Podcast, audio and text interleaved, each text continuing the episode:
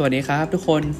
ยินดีต้อนรับเพื่อนๆทุกคนนะครับ เข้าสู่รายการชอวแคสนะครับพอดแคสต์ความรู้ทางการแพทย์เรื่องจิตปัญหาทางการแพทย์ที่เราชอวทำเองและอยากให้ทุกๆคนได้ฟังด้วยครับ ครับก็ยินดีต้อนรับเพื่อนๆทุกคนนะครับ เข้าสู่ชอวแคส EP ที่ 24 แล้วนะครับ วันนี้วันนี้เราอัดการวันเสาร์ที่ 9 พฤษภา คม 2563 เวลาเวลานี้4ทุ่ม 31 นาทีนะครับ ก็จริง ๆ วันนี้เป็นวันที่เราปล่อยชอวอแคส EP ที่ 23 ไปใช่ไหมเรื่องอยากทำหนังก็เป็นเรื่องที่เราเนี่ยเล่าเรื่องราวความอินของเรากับการตัดต่อวิดีโอในช่วงหนึ่งของชีวิต ซึ่งมันเป็น EP ที่ได้รับแรงบันดาลใจมาจากการฟังรายการวันนี้นะแอนเจออะไร ตอนเน็ตเมื่อวานซืน ตอนที่มีชื่อว่า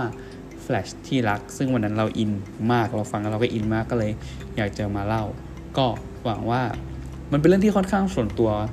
ไม่นิดอะโคตรส่วนตัวเลยเออก็ไม่รู้ว่าจะชอบหรือเปล่าแต่ว่าอยากเล่านะครับ ก็ ทีนี้ประเด็นมันอยู่ที่ว่าช่วงสองสามวันที่ผ่านมาเนี้ย อากาศมันร้อนมากเว้ย คือมันรู้สึกได้เลยว่ามันร้อนมาก เพราะว่าเราอะปกติเวลาเราวอร์ดใช่ปะมันก็คือวอร์ดอะมันเป็น ICU เนี่ยมันก็จะติดแอร์เว้ยทีนี้เวลาเราเดินเข้าไปในวอร์ดเราทำงานอยู่ในวอร์ดอะมันก็จะไม่ค่อยรู้สึกอะไร คือมันรู้สึกแหละว่าถ้าปิดแอร์เมื่อไหร่แบบแม่งโคตรร้อนเลยอะไรเงี้ยก็ต้องบอกให้แบบเปิดแอร์ตลอดเวลา ทีนี้เวลาที่เดินออกมาจาก ICU ปุ๊บเนี่ยมันจะรู้สึกเลยว่าอุณหภูมิมันแบบมันเปลี่ยนแบบโคตรเปลี่ยนเลยแล้วมันร้อนมาก เออ แล้วก็พอมาแบบเห็นช่วงนี้ใช่ป่ะมันก็จะมีปัญหาแบบพออากาศร้อนเยอะ ๆ ก็จะมีพายุฤดูร้อนอะไรเงี้ยตามมาเออเออเออมันก็แบบ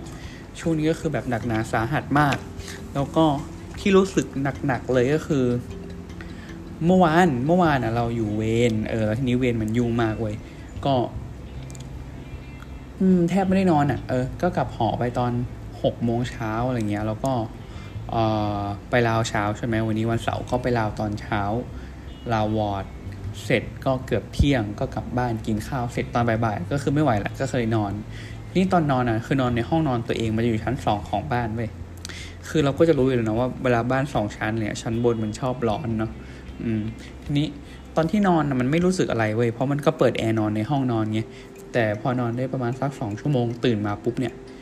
คือพอตื่นมามันก็จะมีความอื่นๆ นึกฟีลลิ่งของคนไม่ได้นอนเนี่ยมันจะมีความอื่นๆมึนๆอยู่อะเออ แล้วตอนเดินแบบเปิดประตูจากห้องมาคือแบบร้อนแบบโคตรร้อนอะเออ แล้วแบบร้อนแล้วก็ปวดหัวมากเว้ย เออ แล้วก็เลยมาดูแบบเออุณหภูมิเอพยากรณ์อากาศในมือถือเนี่ย ก็คืออุณหภูมิวันนี้ประมาณแบบ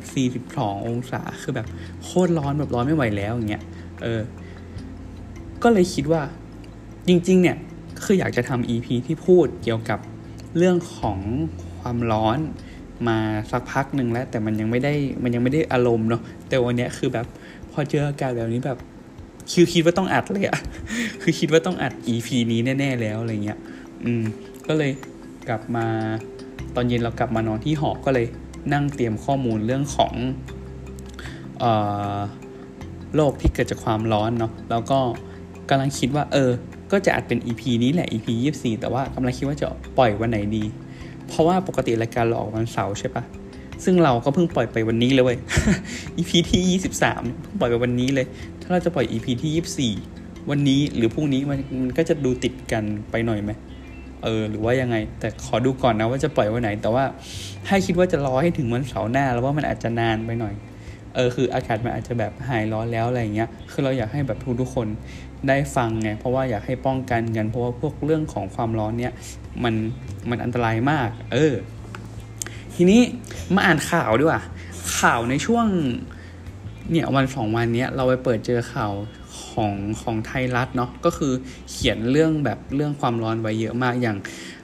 ข่าวจากไทยรัฐออนไลน์นะครับวันที่ 7 พฤษภาคม 2563 ตอนบ่ายสามครึ่งโหยกำลังร้อนเลย ตอนนั้นก็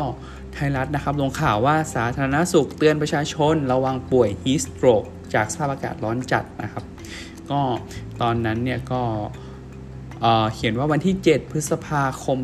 2563 นะครับปลัดกระทรวงสาธารณสุขเผยว่า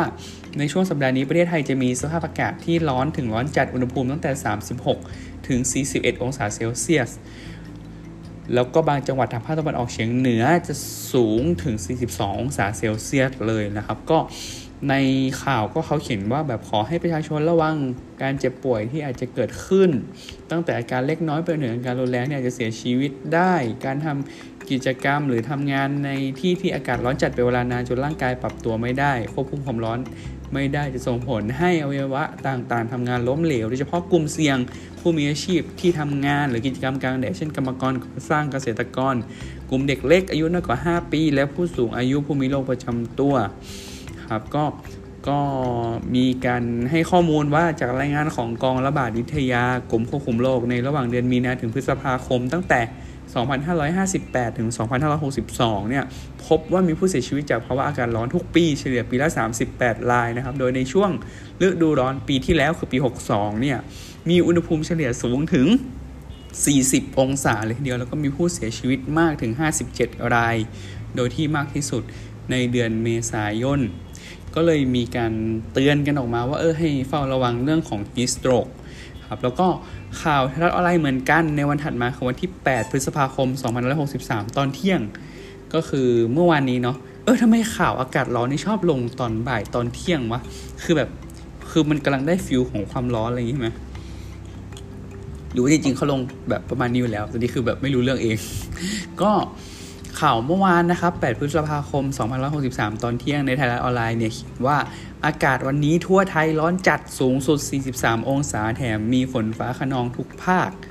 ก็กรมอุตุพยากรณ์อากาศเผยนะครับว่ายอมความกดอากาศต่ำเนื่องจากความร้อนปกคลุมประเทศไทยตอนบนทำให้บริเวณดังกล่าวมีอากาศร้อนโดยทั่วไปและร้อนจัดในหลายพื้นที่ แล้วก็จะมีความกดอากาศสูงจากจีนที่แผ่ลงมาทำให้ประเทศไทยเนี่ยตอนที่กำลังมีอากาศร้อนอยู่เหมือนมาปะทะกัน แล้วก็เกิดเป็นพายุฤดูร้อนเกิดขึ้นนะครับ ก็เป็นข่าวพยากรณ์อากาศแหละ แล้วก็แบบ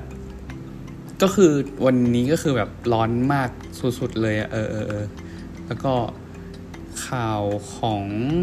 อ่าของเมื่อวานเหมือนกัน ก็บอกว่าเช็คอุณหภูมิวันนี้ร้อนสุด 43 องศา เตือนไทยตอนบนระวังพายุฝนลงกันโชกแรง เออจริงๆเนี่ยตอนที่เรากำลังอัดอยู่เนี่ยก็คือเพิ่งมีพายุเข้าไปเมื่อกี้นี้ลมโคตรแรงฝนโคตรหนักเลยแต่ว่าตอนนี้คือเบาอืม นั่นแหละ ในเมื่อช่วงนี้มันมีเรื่องของความร้อนเนาะที่มาแบบรุนแรงสุดๆเลย เพราะฉะนั้น EP นี้เราก็จะมาพูดถึงเรื่องของความร้อนกันเรื่องของโรคที่ เกิดจากความร้อนความเจ็บป่วยที่เกิดจากความร้อนเพื่อที่ทุกคนจะได้รู้แล้วก็ป้องกันดูแลตัวเองกันนะครับ เพราะฉะนั้นไปพบกับเนื้อหาหลักของ EP นี้กันได้เลยครับ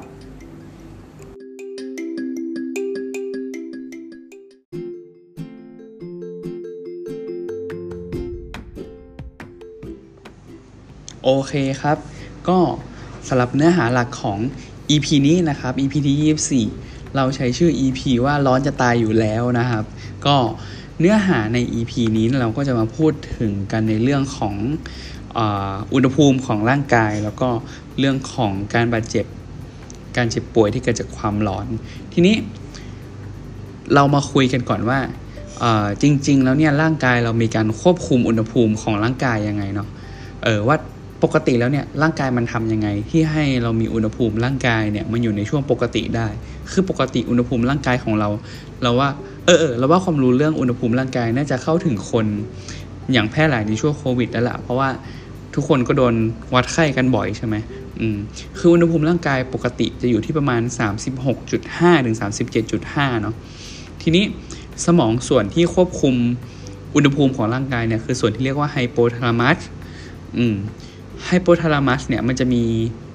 เป็นเหมือนเป็นเซลล์ประสาทที่มันจะคอยวัดอุณหภูมิของเลือดที่ไหลผ่านสมองว่าอุณหภูมิเท่าไหร่ อืม ซึ่งตัวไฮโปทาลามัสนี่แหละเป็นตัวกำหนด คือมันเป็นตัวเซตอุณหภูมิของร่างกายว่าอุณหภูมิร่างกายปกติต้อง 36.5 37.5 นะทำไมถึง 36.5ถึง37.5 ใช่ไหมจริง ๆ มันเป็นช่วงอุณหภูมิที่แบบอวัยวะต่างๆของเราหรือว่าพวก เอนไซม์อะไรต่างๆ ในร่างกาย มันสามารถที่จะทำงานได้ดีที่สุดอืร่างกายเราเลยต้องเซตคงอุณหภูมินี้ไว้ และสมมุติถ้าเกิดว่าร่างกายมันมีอุณหภูมิที่สูงเกินไปเนี่ยไอตัวของไฮโปทาลามัสมันก็จะส่งสัญญาณไปที่สมองเนาะแล้วก็ไปกระตุ้นให้เกิดกระบวนการที่ทำให้ช่วยในการระบายความร้อนออกจากร่างกายอืมเช่น การกระตุ้นให้หลอดเลือดที่ผิวหนังมันขยายตัว ทีนี้พอหลอดเลือดบริเวณผิวหนังมันขยายตัวใช่ปะเลือดมันก็จะไปที่ผิวหนังเยอะใช่ไหมเราก็จะมีแบบหน้าแดงตัวแดงใช่ปะเออแต่การที่เลือดไปที่ผิวหนังเยอะมันก็ช่วยในการแบบระบายเอาความร้อนในตัวออกไปข้างนอกเนาะอืมอีกอย่างหนึ่งก็คือการผลิตเหงื่อเหงื่อก็เป็นการที่เราเนี่ยเอาความร้อนออกจากร่างกายในรูปแบบของการระเหยอืมก็ช่วยลดอุณหภูมิของร่างกายได้ หรือถ้าเกิดว่าอุณหภูมิร่างกายของเรามันต่ำเกินไป ตัวเย็นเกินไปหรือเราอยู่ในอากาศหนาวๆเนาะอืมหลอดเลือดมันก็จะหดตัวเพื่อป้องกันไม่ให้เราสูญเสียความร้อนอืมแล้วนอกจากนี้ก็จะมีการกระตุ้นให้มีการสั่นการเกร็งของกล้ามเนื้อ เช่นแบบเวลาเราอยู่ในอากาศหนาวเราแบบตัวสั่นอะไรเงี้ยหรือว่าปากสั่นเออกัดฟันกึกกึกเนี่ยอืมมันเป็นการเกรงเพื่อที่จะสร้างความร้อนในร่างกายเพื่อที่จะเมนเทนอุณหภูมิที่เหมาะสมไว้ ทีนี้ เวลาที่เรามีความร้อนในร่างกายเนี่ย เราจะระบายความร้อนออกไปด้วยกลไกอะไรบ้างใช่ไหมเราก็ต้องมาย้อนดูในเรื่องของวิทยาศาสตร์ตอนน่าจะเป็นประถมเลยมั้งที่เราเรียนกันเรื่องการนำพาแผ่นำพาแผ่ความร้อนอืมการนำความร้อนหรือว่าการคอนดักชันเนี่ยก็คือเป็นการนำความร้อนที่มันต้องมีการผ่านตัวกลางที่มีการสัมผัสกันใช่ไหมเช่นสมมติเวลาที่เรานั่งเก้าอี้ นานๆแล้วเราก็ลุกออกจากเก้าอี้แล้วเรามือไปจับตัวของเก้าอี้เนี่ยเราจะรู้สึกว่าตรงก้นตรงก้นเก้าอี้มันอุ่นเออนั่นแหละคือการนำความร้อนที่มันมีการถ่ายเทความร้อนจากตัวเราไปสู่ตัวของเบาะเก้าอี้อืมสองก็คือการพาความร้อน การพาความร้อนหรือที่เรียกว่า convex convection เนี่ย การพาความร้อนก็คือมันจะมีตัวกลางอะไรสักตัวหนึ่งมาเคลื่อนที่แล้วพาความร้อนออกไป เช่น เวลาที่เราร้อนแล้วเราเปิดพัดลม เออลมที่พัดผ่านตัวเราเนี่ย มันก็ช่วยหอบเอาความร้อนจากตัวเราออกไปสู่สิ่งแวดล้อมอืมสามก็คือการแผ่รังสีความร้อน หรือว่า radiation ใช่ไหมก็คือเป็นการปล่อยรังสีออกมา ซึ่งมันจะออกมาในรูปของอินฟราเรดอืมคือมันก็จะเป็นการแผ่ออกมาโดยตรงเลยเหมือนที่เราใช้กล้องอินฟราเรดถ่ายแล้วเราเห็นเออมันก็คือการแผ่รังสีแบบหนึ่งนั่นแหละอืมแต่ข้อจำกัดของการแผ่รังสีหรือ radiation เนี่ย มันจะต้องแผ่รังสีออกจากจุดที่อุณหภูมิสูงกว่า ไปสู่อุณหภูมิต่ำกว่า เพราะฉะนั้นถ้าเกิดว่าอุณหภูมิในสิ่งแวดล้อมมันร้อนกว่าตัวเราอะเราจะไม่สามารถที่จะคลายความร้อนออกไปจากตัวเราด้วยวิธีนี้ได้เว้ยเพราะว่าข้างนอกมันร้อนกว่าเราไงมีแต่เราจะต้องรับมาอย่างเดียวอืมสุดท้ายคือการระเหย การระเหยหรือว่า evaporation เนี่ย ก็จะเป็นใช้การระเหยของน้ำเป็นตัวที่จะพาเอาความร้อนออกไปจากตัวเราใช่ไหมเช่นเวลาที่เราออออกกำลังกายแล้วมีเหงื่อออกพอเหงื่อออกปุ๊บเหงื่อก็จะระเหยออกไปมันก็จะทำให้เราเนี่ยรู้สึกเย็นขึ้น อืมนั่นก็คือวิธีการลดอุณหภูมิของร่างกายโดยการระเหยนั่นเอง ทีนี้ไอกระบวนการระเหยก็มีข้อจำกัดเหมือนกัน ข้อจำกัดคืออะไร มันต้องขึ้นอยู่กับความชื้นสัมผัสของอากาศ สมมุติว่าในอากาศอะ่ะมันมีความชื้นอยู่เยอะมากๆเลยอย่างเงี้ยพื้นที่ที่มันจะรับน้ำที่จะระเหยขึ้นไปใหม่ มันก็จะน้อยถูกปะเพราะมันมีน้ำอยู่ในอากาศเยอะอยู่แล้ว ทีเนี้ยพวกเนี้ยก็จะทำให้กลไกของการระเหยเนี่ยมันทำงานได้น้อยอืมมันก็จะเป็นข้อจำกัด ทีนี้ความชื้นสัมผัสที่เหมาะสมเนี่ยเขาก็บอกว่าอยู่ที่ประมาณ 60%ที่มันจะทำให้การระเหย การระบายความร้อนของร่างกายเนี่ยเป็นไปได้อย่างดีที่สุด ทีนี้การควบคุมอุณหภูมิของร่างกายเราเมื่อมันเกิดความร้อนก็อย่างที่บอกไปเนาะมันก็จะไปกระตุ้นให้เกิดการขยายตัวของหลอดเลือดบริเวณผิวหนังใช่ไหมเพื่อเพิ่มเลือดไปที่ผิวหนัง ก็ช่วยระบายความร้อนออกจากร่างกาย แต่ว่ากระบวนการเนี้ยเวลาที่มันมีการขยายตัวของหลอดเลือดเนี่ยมันก็จะมีการถ่ายเทความร้อนจากร่างกายทั้งการนำความร้อนการพาความร้อนแล้วก็การแผ่รังสี แต่เขาบอกว่ากระบวนการนี้ มันจะไม่ work ถ้าเกิดว่าอุณหภูมิภายนอกอะ่ะ มันอยู่ที่ประมาณมากกว่า 35 องศา เพราะอย่างที่เราบอกแหละว่าถ้าอุณหภูมิภายนอกมันสูงกว่าตัวเราใช่ปะเราก็ไม่สามารถที่จะแผ่ความร้อนออกไปจากเราไปข้างนอกได้ เออ มันก็จะไม่ work กับอีกกระบวนการหนึ่งก็คือการขับเหงื่อที่บอกนั่นแหละ พูดอีกทีหนึ่งก็คือ วิธีการขับเหงื่อก็จะมีปัญหาถ้าเกิดว่าความชื้นในอากาศมีมาก การขับเหงื่อการระเหยจะไม่มีประสิทธิภาพนั่นเอง อีกอย่างหนึ่งก็คือว่าต่อให้การ ขับเหงื่อของเรามันดี ความชื้นในอากาศโอเค เราสามารถที่จะระบายเหงื่อให้มันระเหยออกไปได้ แต่ถ้าเรากินน้ำไม่เพียงพอ กินเกลือแร่ทดแทนไม่เพียงพอ มันก็ทำให้เราแย่ได้เหมือนกันเพราะเราก็จะเสียน้ำไปอย่างเดียวเลยเสียเสียเสียเสียแต่ไม่ได้มีการรีเพลซหรือว่ารับเข้ามา อืมทีนี้ปัจจัยอะไรบ้างที่มันทำให้มีความเสี่ยงที่จะเกิดการเจ็บป่วยจากความร้อน ก็ จริง ๆ ปัจจัยที่ทำให้เรามีความเสี่ยงที่จะเกิดการเจ็บป่วยจากพวกความร้อนเนี่ยก็คือทุกๆ สิ่งทุกอย่างที่ทำให้เรามีอุณหภูมิร่างกายสูงกว่าปกติ แล้วก็ทำให้เรามีการขาดน้ำอ่าเช่นอะไรมั่ง เช่น สมมุติถ้าเรามีการติดเชื้อมีการอักเสบมีไข้อยู่เงี้ยก็คืออุณหภูมิตัวเราอะมันก็สูงอยู่แล้วถูกปะ แล้วถ้าเราไปเจอสิ่งแวดล้อมที่มันสูงมาอีกมันก็ยิ่งสูงไปใหญ่เลยอย่างเงี้ยหรือว่าการที่เราเป็นโรคผิวหนังบางชนิดเช่นโรคหนังแข็ง พวกนี้การขับเหงื่อมันก็จะไม่ดีมันก็จะช่วยระบายความร้อนได้ไม่ดี หรือว่าถ้าเรามีแผล ที่เป็นแผลเบิร์นแผลเบิร์นแผลไฟไหม้พวกนี้เราจะสูญเสียน้ำในร่างกายออกจากแผลเบิร์นพวกนี้อยู่แล้วเพราะว่าแผลเบิร์นพวกนี้มันจะมีการหลุดลอก การเสียหายของตัวผิวหนังภายนอกใช่ปะซึ่งตัวผิวหนังภายนอกของเรานี่แหละมันเป็นตัวที่จะช่วยกักเก็บน้ำเอาไว้ในร่างกาย ถ้าเรามีแผลเบิร์นเยอะๆ มันก็มีโอกาสที่ว่าตัวของน้ำในร่างกายมันจะระเหยออกจากทางนี้ได้เนาะ หรือว่าพวกโรคทางต่อมไรท่อ เช่นโรคไทรอยคนที่มีไทรอยเป็นพิษไทรอยสูง คนพวกนี้ครับเขาจะมีการกระตุ้นระบบประสาทที่เรียกว่าระบบประสาทสิมพาเทติก สูงอยู่แล้ว เพราะพวกนี้ก็จะมีหัวใจเต้นเร็ว มีเหงื่อแตก มีอุณหภูมิร่างกายที่สูงอยู่แล้ว พวกนี้ก็จะมีความเสี่ยง หรือการขัดน้ำจากจากไม่ว่าจะเป็นจากการกินน้ำน้อยเนาะ การท้องเสีย การอาเจียน หรือการออกกำลังกายที่เราไม่ไม่ได้แบบกินน้ำเข้าไปทดแทนอะไรหรือว่าคนอ้วนเนาะ คนอ้วนขี้ร้อนใช่ไหม อืมหรือว่าดื่มสุรา ดื่มสุรานี่มันเป็นยังไงก็คือดื่มสุราเนี่ย การกินเหล้ามันทำให้หน้าแดงเนาะ เออ กินเหล้าแล้วตัวแดงหน้าแดงเนาะ มันก็คือทำให้มีการขยายตัวของเอ่อตัวของหลอดเลือด อืม มันก็จะมีความเสี่ยงที่เวลาแบบเจออาการลงอาการร้อนอะไรเงี้ย มันก็จะแบบแย่ได้เนาะ หรือการสวมเสื้อผ้าหนาๆใช่ไหมเสื้อกันหนาวเยอะๆ การใช้สารเสพติดหรือยาบางชนิดที่มันไปกระตุ้นให้เอ่อ มันมีการกระตุ้นระบบประสาทส่วนกลาง หรือว่ามีการไปยับยั้งการหลั่งเหงื่อ พวกเนี้ยมันก็จะทำให้มันมีโอกาสที่จะแย่ได้เวลาเจอความร้อนเยอะๆ ทีนี้เออแวะมาพูดเรื่องไข้นิดหนึ่งก็คือไข้เนี่ยมันส่งผลต่อการควบคุมอุณหภูมิร่างกายยังไงใช่ไหมคืออย่างที่เราบอกว่าสมองส่วนของไฮโปทาลามัสเนี่ยมันเป็นส่วนที่ ควบคุมอุณหภูมิร่างกายเนาะไฮโปทาลามัสจะเป็นตัวกำหนด ว่าร่างกายควรมีอุณหภูมิเท่าไหร่เนาะอืมแล้วมันก็จะปรับให้ร่างกายของเราอะเข้าสู่อุณหภูมินั้นๆเนาะทีนี้การที่เรามีการติดเชื้อต่างๆ หรือการอักเสบอะไรต่างๆ เนี่ย มันจะมีการสร้างสารบางอย่างที่เรียกว่าไพโรเจน สารไพโรเจนเนี่ยมันจะไปมีผลกับตัวของไฮโปทาลามัสให้มันมีการ เซตอุณหภูมิใหม่ อืมสมมติถ้าพูดในแง่แบบ เข้าใจง่ายก็คือเหมือนเหมือนมันเป็นคอมเนอะปะให้โปรทามัสเป็น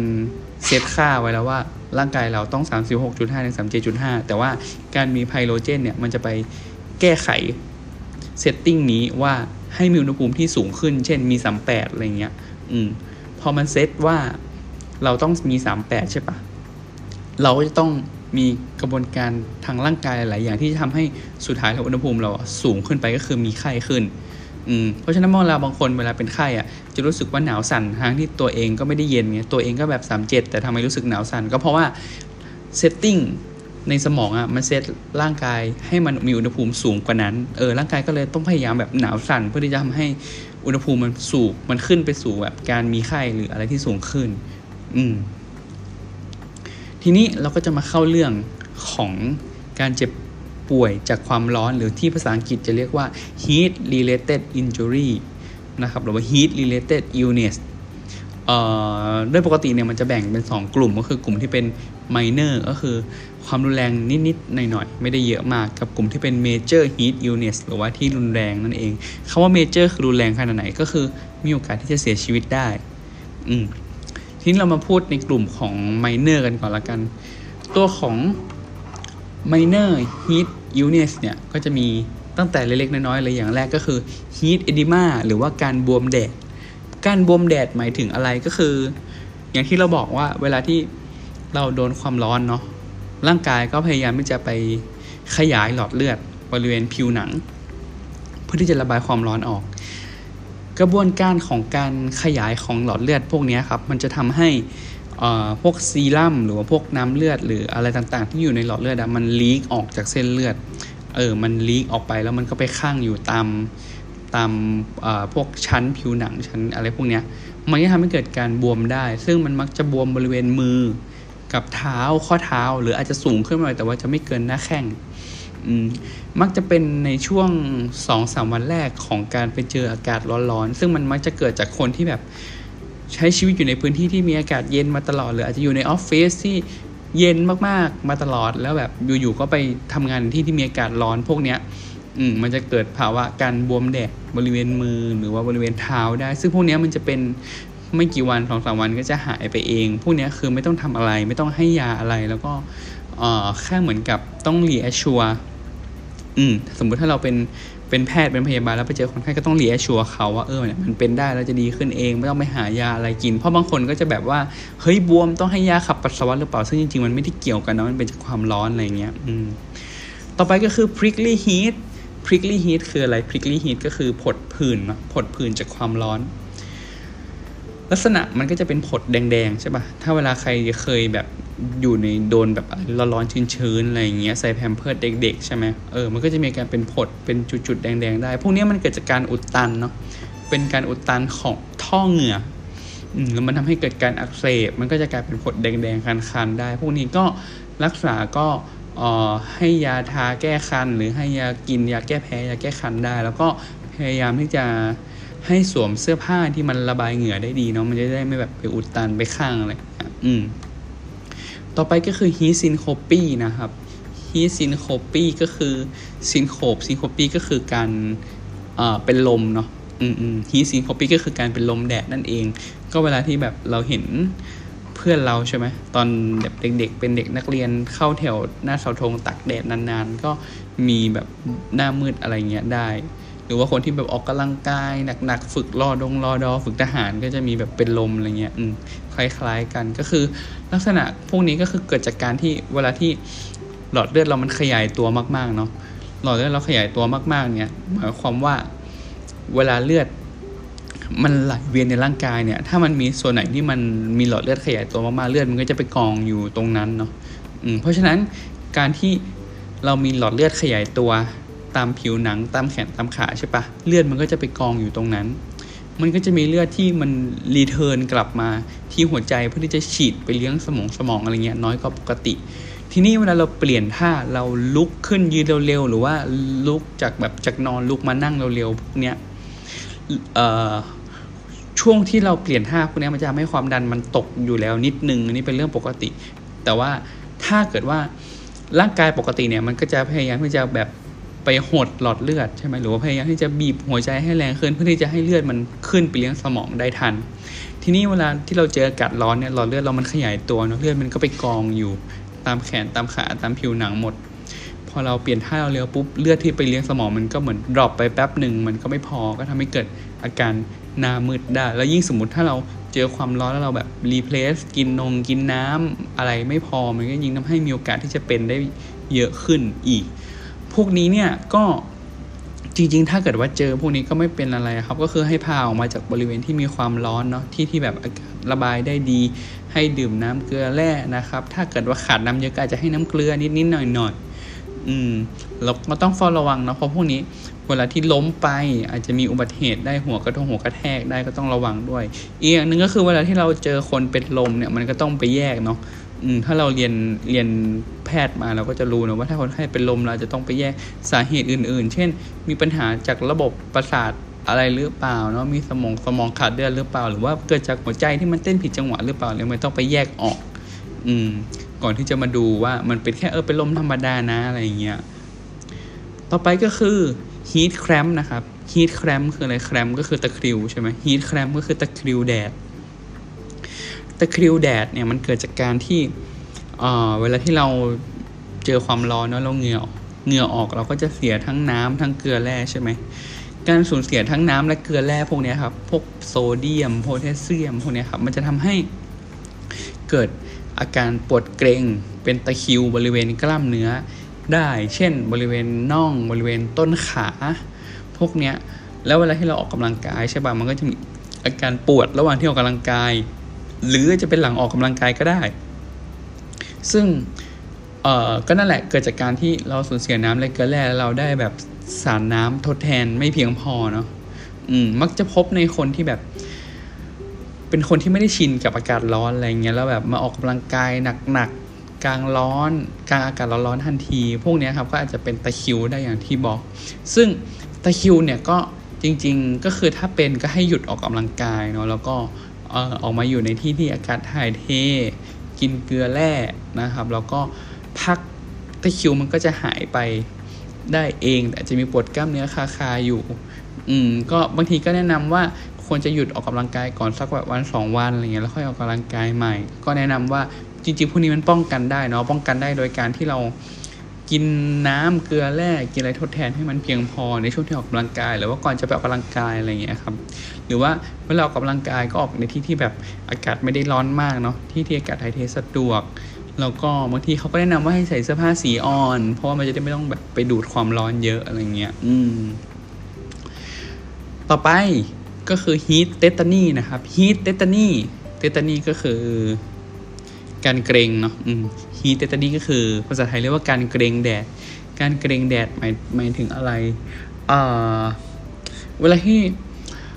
เกิด heat tetany เนี่ยมันมักจะเกิดในช่วงที่เราไปอยู่ท่ามกลางอากาศที่ร้อนมาก ๆ ในในช่วงเวลาแบบสั้นๆแบบเดียว พวกเนี้ยครับเวลาที่เราไปเจอความร้อนอ่อสูงๆใช่ป่ะเราจะมีอาการแบบเหงื่อออกหายใจหอบเหนื่อย เออ การหายใจหอบเหนื่อยแหละเป็นสาเหตุหลักๆเลยก็คือว่าพอเราหายใจ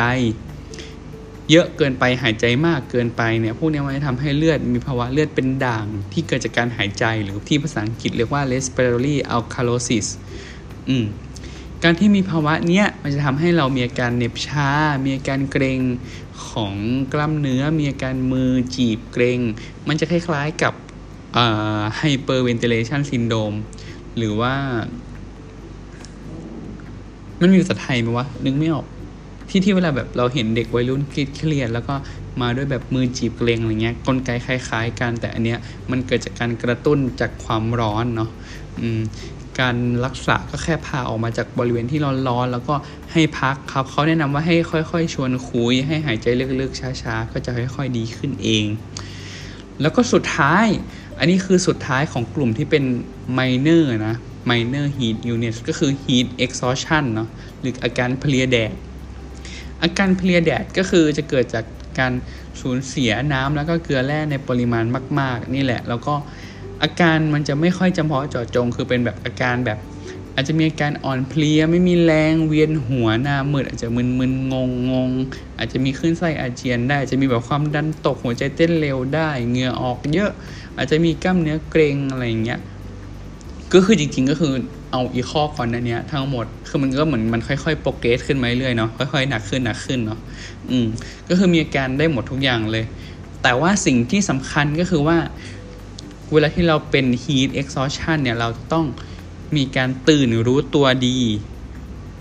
consciousness ของเราเนี่ยต้องดีนะเราจะรู้ตัวตลอดเราจะไม่แบบมีช่วงที่เหมือนแบบไม่รู้เรื่องอะไรเงี้ยจะไม่ใช่แบบนั้นเราต้องรู้ตัวตลอด แล้วก็อุณหภูมิร่างกายเนี่ยมักจะ ไม่เกิน 41 องศา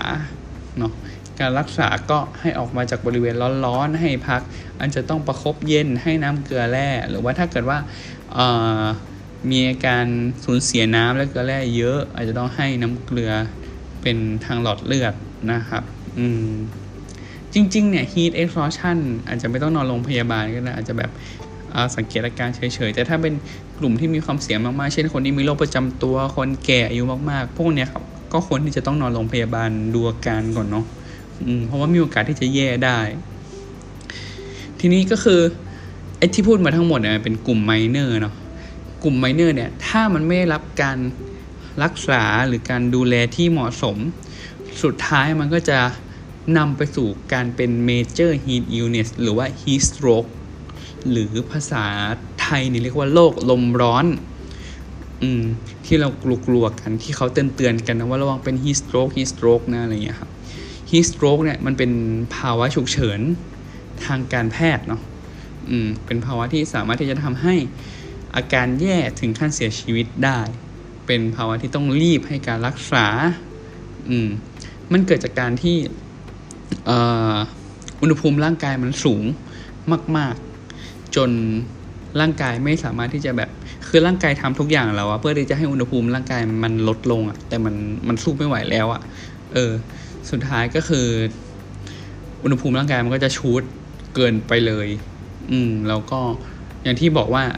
ร่างกายของเราเนี่ยอุณหภูมิที่เหมาะสมมันคือ 36.5ถึง31.7.5 เนาะซึ่งอุณหภูมิเท่านี้มันทำให้เอ่ออวัยวะต่างๆรวมถึงเอนไซม์มันทำงานได้เป็นปก ปกติใช่ไหมอืมทีนี้พออุณหภูมิร่างกายมันชูดไปมาก ๆ เนี่ยเอวัยวะต่างๆ มันก็มันไม่เหมาะสมแล้วมันก็ทำงานไม่ได้เนาะอืม มันก็จะเกิดการล้มเหลวของอวัยวะต่างๆได้ การวินิจฉัยภาวะ heat stroke เนี่ย ก็จะมีอยู่ 3 ข้อที่จะพบก็คือ 1 ก็คืออุณหภูมิร่างกายเนี่ยจะเยอะกว่า 40.5 องศาเนาะสองก็คือมักจะเหงื่อไม่ออก คือตอนแรกเวลาเป็นเวลาเจอความร้อนแรกๆ มันก็จะเหงื่อออกนั่นแหละ แต่ว่าพอถึงจุดหนึ่งที่ร่างกายมันไม่ไหวแล้วอะไรเงี้ยกลไกการขับความร้อนกลไกการทำงานของพวกต่อมเหงื่ออะไรมันก็จะผิดปกติไปหมดสุดท้ายเหงื่อจะไม่ออก อืมแล้วก็ที่สำคัญก็คือระบบประสาทส่วนกลางจะทำงานผิดปกติเนาะผู้ที่เป็นเนี่ยจะไม่รู้เรื่องจะแบบซึมไม่ค่อยรู้ตัวอะไรเงี้ยครับ ซึ่ง heat stroke เนี่ยมันแบ่งได้อีกเป็น 2 แบบตามสาเหตุการเกิดก็คือมีแบบ แรกก็คือแบบคลาสสิกกับอีกแบบหนึ่งคือแบบ exertion เนาะแบบแรกคือคลาสสิกหรือ classical heat stroke เนี่ย ก็คือเกิดจากการที่เราอยู่เฉยๆไม่ได้ไปออกลงออกแรงเลยแต่ว่าอยู่เฉยๆอยู่ในสภาพแวดล้อมที่มีอากาศร้อนมากอากาศไม่ค่อยถ่ายเท พวกเนี้ยเรามักจะเจอในคนแก่อืมคือคนแก่แบบอยู่เฉยๆไม่ต้องออกกำลังกายเลย อยู่แค่ที่ที่ร้อนมากๆ เขาก็แบบสู้ไม่ไหวแล้ววกคนแก่คนที่มีโรคประจำตัวโรคเรื้อรังต่าง ๆ ใช่ไหมพวกโรค ทางแบบโรคหลอดเลือดหัวใจโรคความดงความดันโรคตรงโรคไตอะไรเงี้ยพวกเนี้ยครับเเวลาเป็นแบบนี้คือแบบ classical heat stroke เนี่ยก็จะเหงื่อไม่ออกเลย แล้วก็จะมีความผิดปกติของระบบประสาทอย่างที่บอกไปเนาะแต่ว่าอาการอื่นๆ นอกจากนี้มันจะไม่ได้เป็นรุนแรงเท่าอีกแบบหนึง่งอีกแบบหนึ่งเนี่ยคือแบบที่เรียกว่า exertional heat stroke กลุ่มนี้ครับจะพบในกลุ่มของคนที่ออกกำลังกาย ซึ่ง ก็คือมักจะเป็นกลุ่มคนอายุน้อยใช่ไหมวัยรุ่น คนสุขภาพแข็งแรง หรือว่านักกีฬาอะไรเงี้ยที่ออกกำลังกายอย่างหนัก หักโหมเกินไปทำกลางอากาศที่ร้อนๆกลุ่มนี้อาการมักจะรุนแรงกว่า เหงื่อยังจะออกอยู่ในกลุ่มเนี้ยเหงื่อมักจะยังออกอยู่เพราะเขาเหมือนออกแรงได้ไงอืมแล้วก็สิ่งที่จะเจอเพิ่มขึ้นมาก็คือจะมีการสลายของกล้ามเนื้อจะมี ความผิดปกติของพวกเกลือแร่ต่างๆ เช่น มีโพแทสเซียมสูง ฟอสเฟตสูง แคลเซียมต่ำ มีไตวายเฉียบพลันได้ กลุ่มนี้จะรุนแรงกว่าเอ่อเราพูดตรงนี้นิดหนึ่งว่า อย่างที่เราบอกว่าอุณหภูมิที่สูงขึ้นมันทำให้อวัยวะทำงานล้มเหลวเนาะพออวัยวะทำงานล้มเหลวจะเกิดอะไรขึ้นบ้างใช่ไหมครับ ก็จะมีอย่างเช่นความดันตกเนาะมีกล้ามเนื้อมันสลายเนาะสมองอาจจะบวม มีอาการซึม การชักได้ อาจจะมีหัวใจวาย อาการอันหายใจล้มเหลว มีน้ำท่วมปอด ไตวาย ท้องเสีย ตับวาย อาจจะมีเลือดออกในทางเดินอาหารได้ มีเกล็ดเลือดต่ำ มีเลือดออกผิดปกติได้ คือเป็นได้ทุกอย่างเลย ก็คือเหมือนร่างกายแบบยอมแพ้ไปแล้ว ไม่ไหวแล้ว อืม ทีนี้ถ้าเราเจอคนไข้ที่มาด้วยแบบนี้เราจะทำยังไงใช่ไหมครับ ก็ อย่างแรกที่สำคัญเลย จริง ๆ มันเป็นสิ่งแรกที่ควรจะทำในคนไข้ที่ได้รับการเจ็บป่วยจากความร้อนเนี่ยก็คือการเอาเขาออกมาจากที่ที่ร้อนเนาะอืมก็คือต้องรีบเอาออกมาจากบริเวณที่อากาศร้อนทันที อย่างรวดเร็วที่สุดนะครับพาเข้าที่ร่มเขาแนะนำว่าให้นอนหงายอาจยกขาสูงนิดนึงเออเพราะว่าการยกขาสูงเนี่ยมันจะช่วยเพิ่มเลือดที่ไหลกลับเนาะจากบริเวณขาบริเวณ เท้าเนี่ยขึ้นสู่ส่วนบนของร่างกาย อืมแล้วเขาบอกว่าให้ถอดเสื้อผ้าให้เหลือน้อยชิ้นที่สุดเนาะเพื่อที่จะแบบช่วยในการระบายความร้อนเนาะแล้วก็ให้เช็ดตัวนะครับ โดยที่ เออเออจริง ๆ หลักการการเช็ดตัวก็ก็เหมือนเช็ดตัวเด็กนั่นแหละแต่อาจจะยังไม่ค่อยรู้กันเนาะก็คือเวลาเช็ดเนี่ยเขาให้เช็ด ให้เช็ดย้อนรูขุมขน อืมมันก็คือให้เช็ดจากปลายเข้ามา เออ ให้มันให้มันสวนกับ กับกับขนอะเออ แล้วก็ให้ทิศทางเนี่ยให้เช็ดเข้าสู่หัวใจเนาะวิธีนี้มันจะช่วยในการระบายความร้อนได้ดีที่สุด แล้วก็ผู้เชี่ยวชาญบางคนก็แนะนำว่าให้เช็ดบริเวณท้ายทอยด้วย เขาบอกว่าสมองส่วนบริเวณซีรีเบลลัมที่อยู่ตรงแถวแถวท้ายทอยเนี่ยมันจะเหมือนมันจะไวต่อความร้อนมาก อืมเขาก็เลยเแนะนำว่า ถ้าเราไปช่วยลดอุณหภูมิตรงนั้นได้มันก็จะช่วยได้เยอะอะไรเงี้ยครับนอกจากนี้ก็มีการช่วยลดอุณหภูมิโดยการฉีดพ่นละอองน้ำเนาะพวกไอ้ฟอกกี้อะไรเงี้ยเออเป่าพัดลมใช่ไหมไอแพ็คแล้วก็ใช้ไดเป่าผมเป่าช่วยอะไรเงี้ยครับคือไดเป่าผมเนี่ยมันเป็นลมอุ่นเนาะลมอุ่นที่เขาให้เป่าเนี่ยเขาเป่าไปตามผิวหนัง เพื่อจะให้ตัวของหลอดเลือดมันขยายตัวเนาะจะได้ช่วยระบายความร้อนอืมแล้วก็ พวกนี้ก็มักจะขาดน้ำใช่ไหมครับ ก็จะให้น้ำเกลือด้วย แต่ว่าก็ต้องเฝ้าระวังดีๆ ว่าเอออย่าอย่าให้เกิน ถ้าเกินมันก็จะมีภาวะน้ำเกินน้ำท่วมได้เนาะอืมแล้วก็มีการอาจจะใช้น้ำเย็นในการล้างกระเพาะนะครับ เพื่อที่จะไปลดอุณหภูมิภายในของร่างกาย อืม แล้วก็จริง ๆ มันจะมีแบบวิธีที่แบบให้เอาตัวไปแช่ในน้ำเย็นอะ เออซึ่งจริง ๆ มันก็เป็นวิธีที่ช่วยลดอุณหภูมิได้ดีเนาะแต่ว่าข้อเสียก็คือว่ามันดูลำบากเนาะมันเทอะทะเนาะแล้วก็มันไม่สามารถที่จะติดมอนิเตอร์วัดอะไรได้เลยเนาะเพราะมันต้องเอาไปจุ่มน้ำนึกออกไหมมันก็จะแบบไม่สามารถติดวัดคลื่นหัวใจได้ ไม่สามารถที่จะวัดออกซิเจน ได้ไม่สามารถที่จะวัดความดันได้เพราะตัวอยู่ในน้ำอะไรเงี้ยเออเพราะฉะนั้นหลังๆเขาก็ไม่ไม่แนะนำไม่ทำละอืมเป้าหมายก็คือต้องการลดอุณหภูมิให้ได้ 0.2 องศาเซลเซียสต่อนาที แล้วก็ ป้าหมายคือให้ลดลงมาจนถึง 39 องศานะครับ แล้วก็สุดท้ายก็คือว่า ไม่แนะนำการให้กินยาพาราหรือการให้น้ำเกลือที่ให้ทางเส้นเลือดเนี่ยที่เป็นน้ำเกลือที่แช่เย็นเนาะพวกนี้ก็คือไม่มีประโยชน์ไม่ได้ช่วยอะไร แล้วก็อาจจะทำให้เกิดโทษได้ โอเคหมดแล้วสั้นไหม EP นี้แบบสั้นกระชับ แต่ว่าเนื้อหาความรู้แน่นเอียดและ อยากให้ทุกทุกคนได้ฟังแล้วก็เอาไปใช้กันนะครับ เพราะว่าเราเรารู้สึกว่าช่วงนี้มันมันร้อนจริงเนาะมันร้อนมันร้อนไปอะเออเออคือแบบ เอาง่าย ๆ เลยก็คือ อย่าไปออกกำลังกายในช่วงแบบอากาศร้อนๆอะบ่ายๆอะไรเงี้ยอย่าเพิ่งไปนะจะไปก็ไปเย็นๆหรือว่าเอ่อถ้าในช่วงวันปกติก็กินน้ำบ่อย ๆ กินน้ำเยอะๆนะ ถ้าใครชอบกินน้ำเย็นก็กินน้ำเย็นก็ได้ คือวันนี้เรากินน้ำเยอะมากเลยเว้ย ก็ยังรู้สึกคอแห้ง ตอนนี้ก็ยังรู้สึกคอแห้งเลยถึงแบบ วันนี้กินมันเป็นลิตรๆละ แต่มันแบบโคตรร้อนเลย อืม ก็อีพีนี้ประมาณนี้ละกันเนาะ สั้นๆ แต่ว่าอยากให้ได้ใจความไป ก็คงจะปล่อยในวันสองวันนี้แหละ เออเออเพราะว่าช่วงนี้อากาศมันร้อนก็อยากให้ได้รีบๆ ทุกคนอยากให้คนได้รีบๆแบบได้ฟังกันอะไรเงี้ย เออ แล้วก็สำหรับ EP หน้าก็คง จะออกวันเสาร์หน้าแหละ อืม ก็สำหรับ EP หน้าจะเป็นเรื่องอะไรก็เดี๋ยวก็ค่อยมาฟังกันละกันนะครับ ก็เหมือนเดิมฟังแล้วไปพูดคุยกันได้ในทวิตเตอร์ชอวแคสเนาะ C W C A S 4 0 1มีอะไรที่เราพูดผิดไป อยากจะช่วยกันแก้ไขก็ไปคุยกันได้เหมือนเดิมนะครับ แล้วก็อีพีนี้วันนี้ละกันครับ เราเจอกันใหม่สัปดาห์หน้านะครับ วันนี้ลาไปก่อนสวัสดีครับ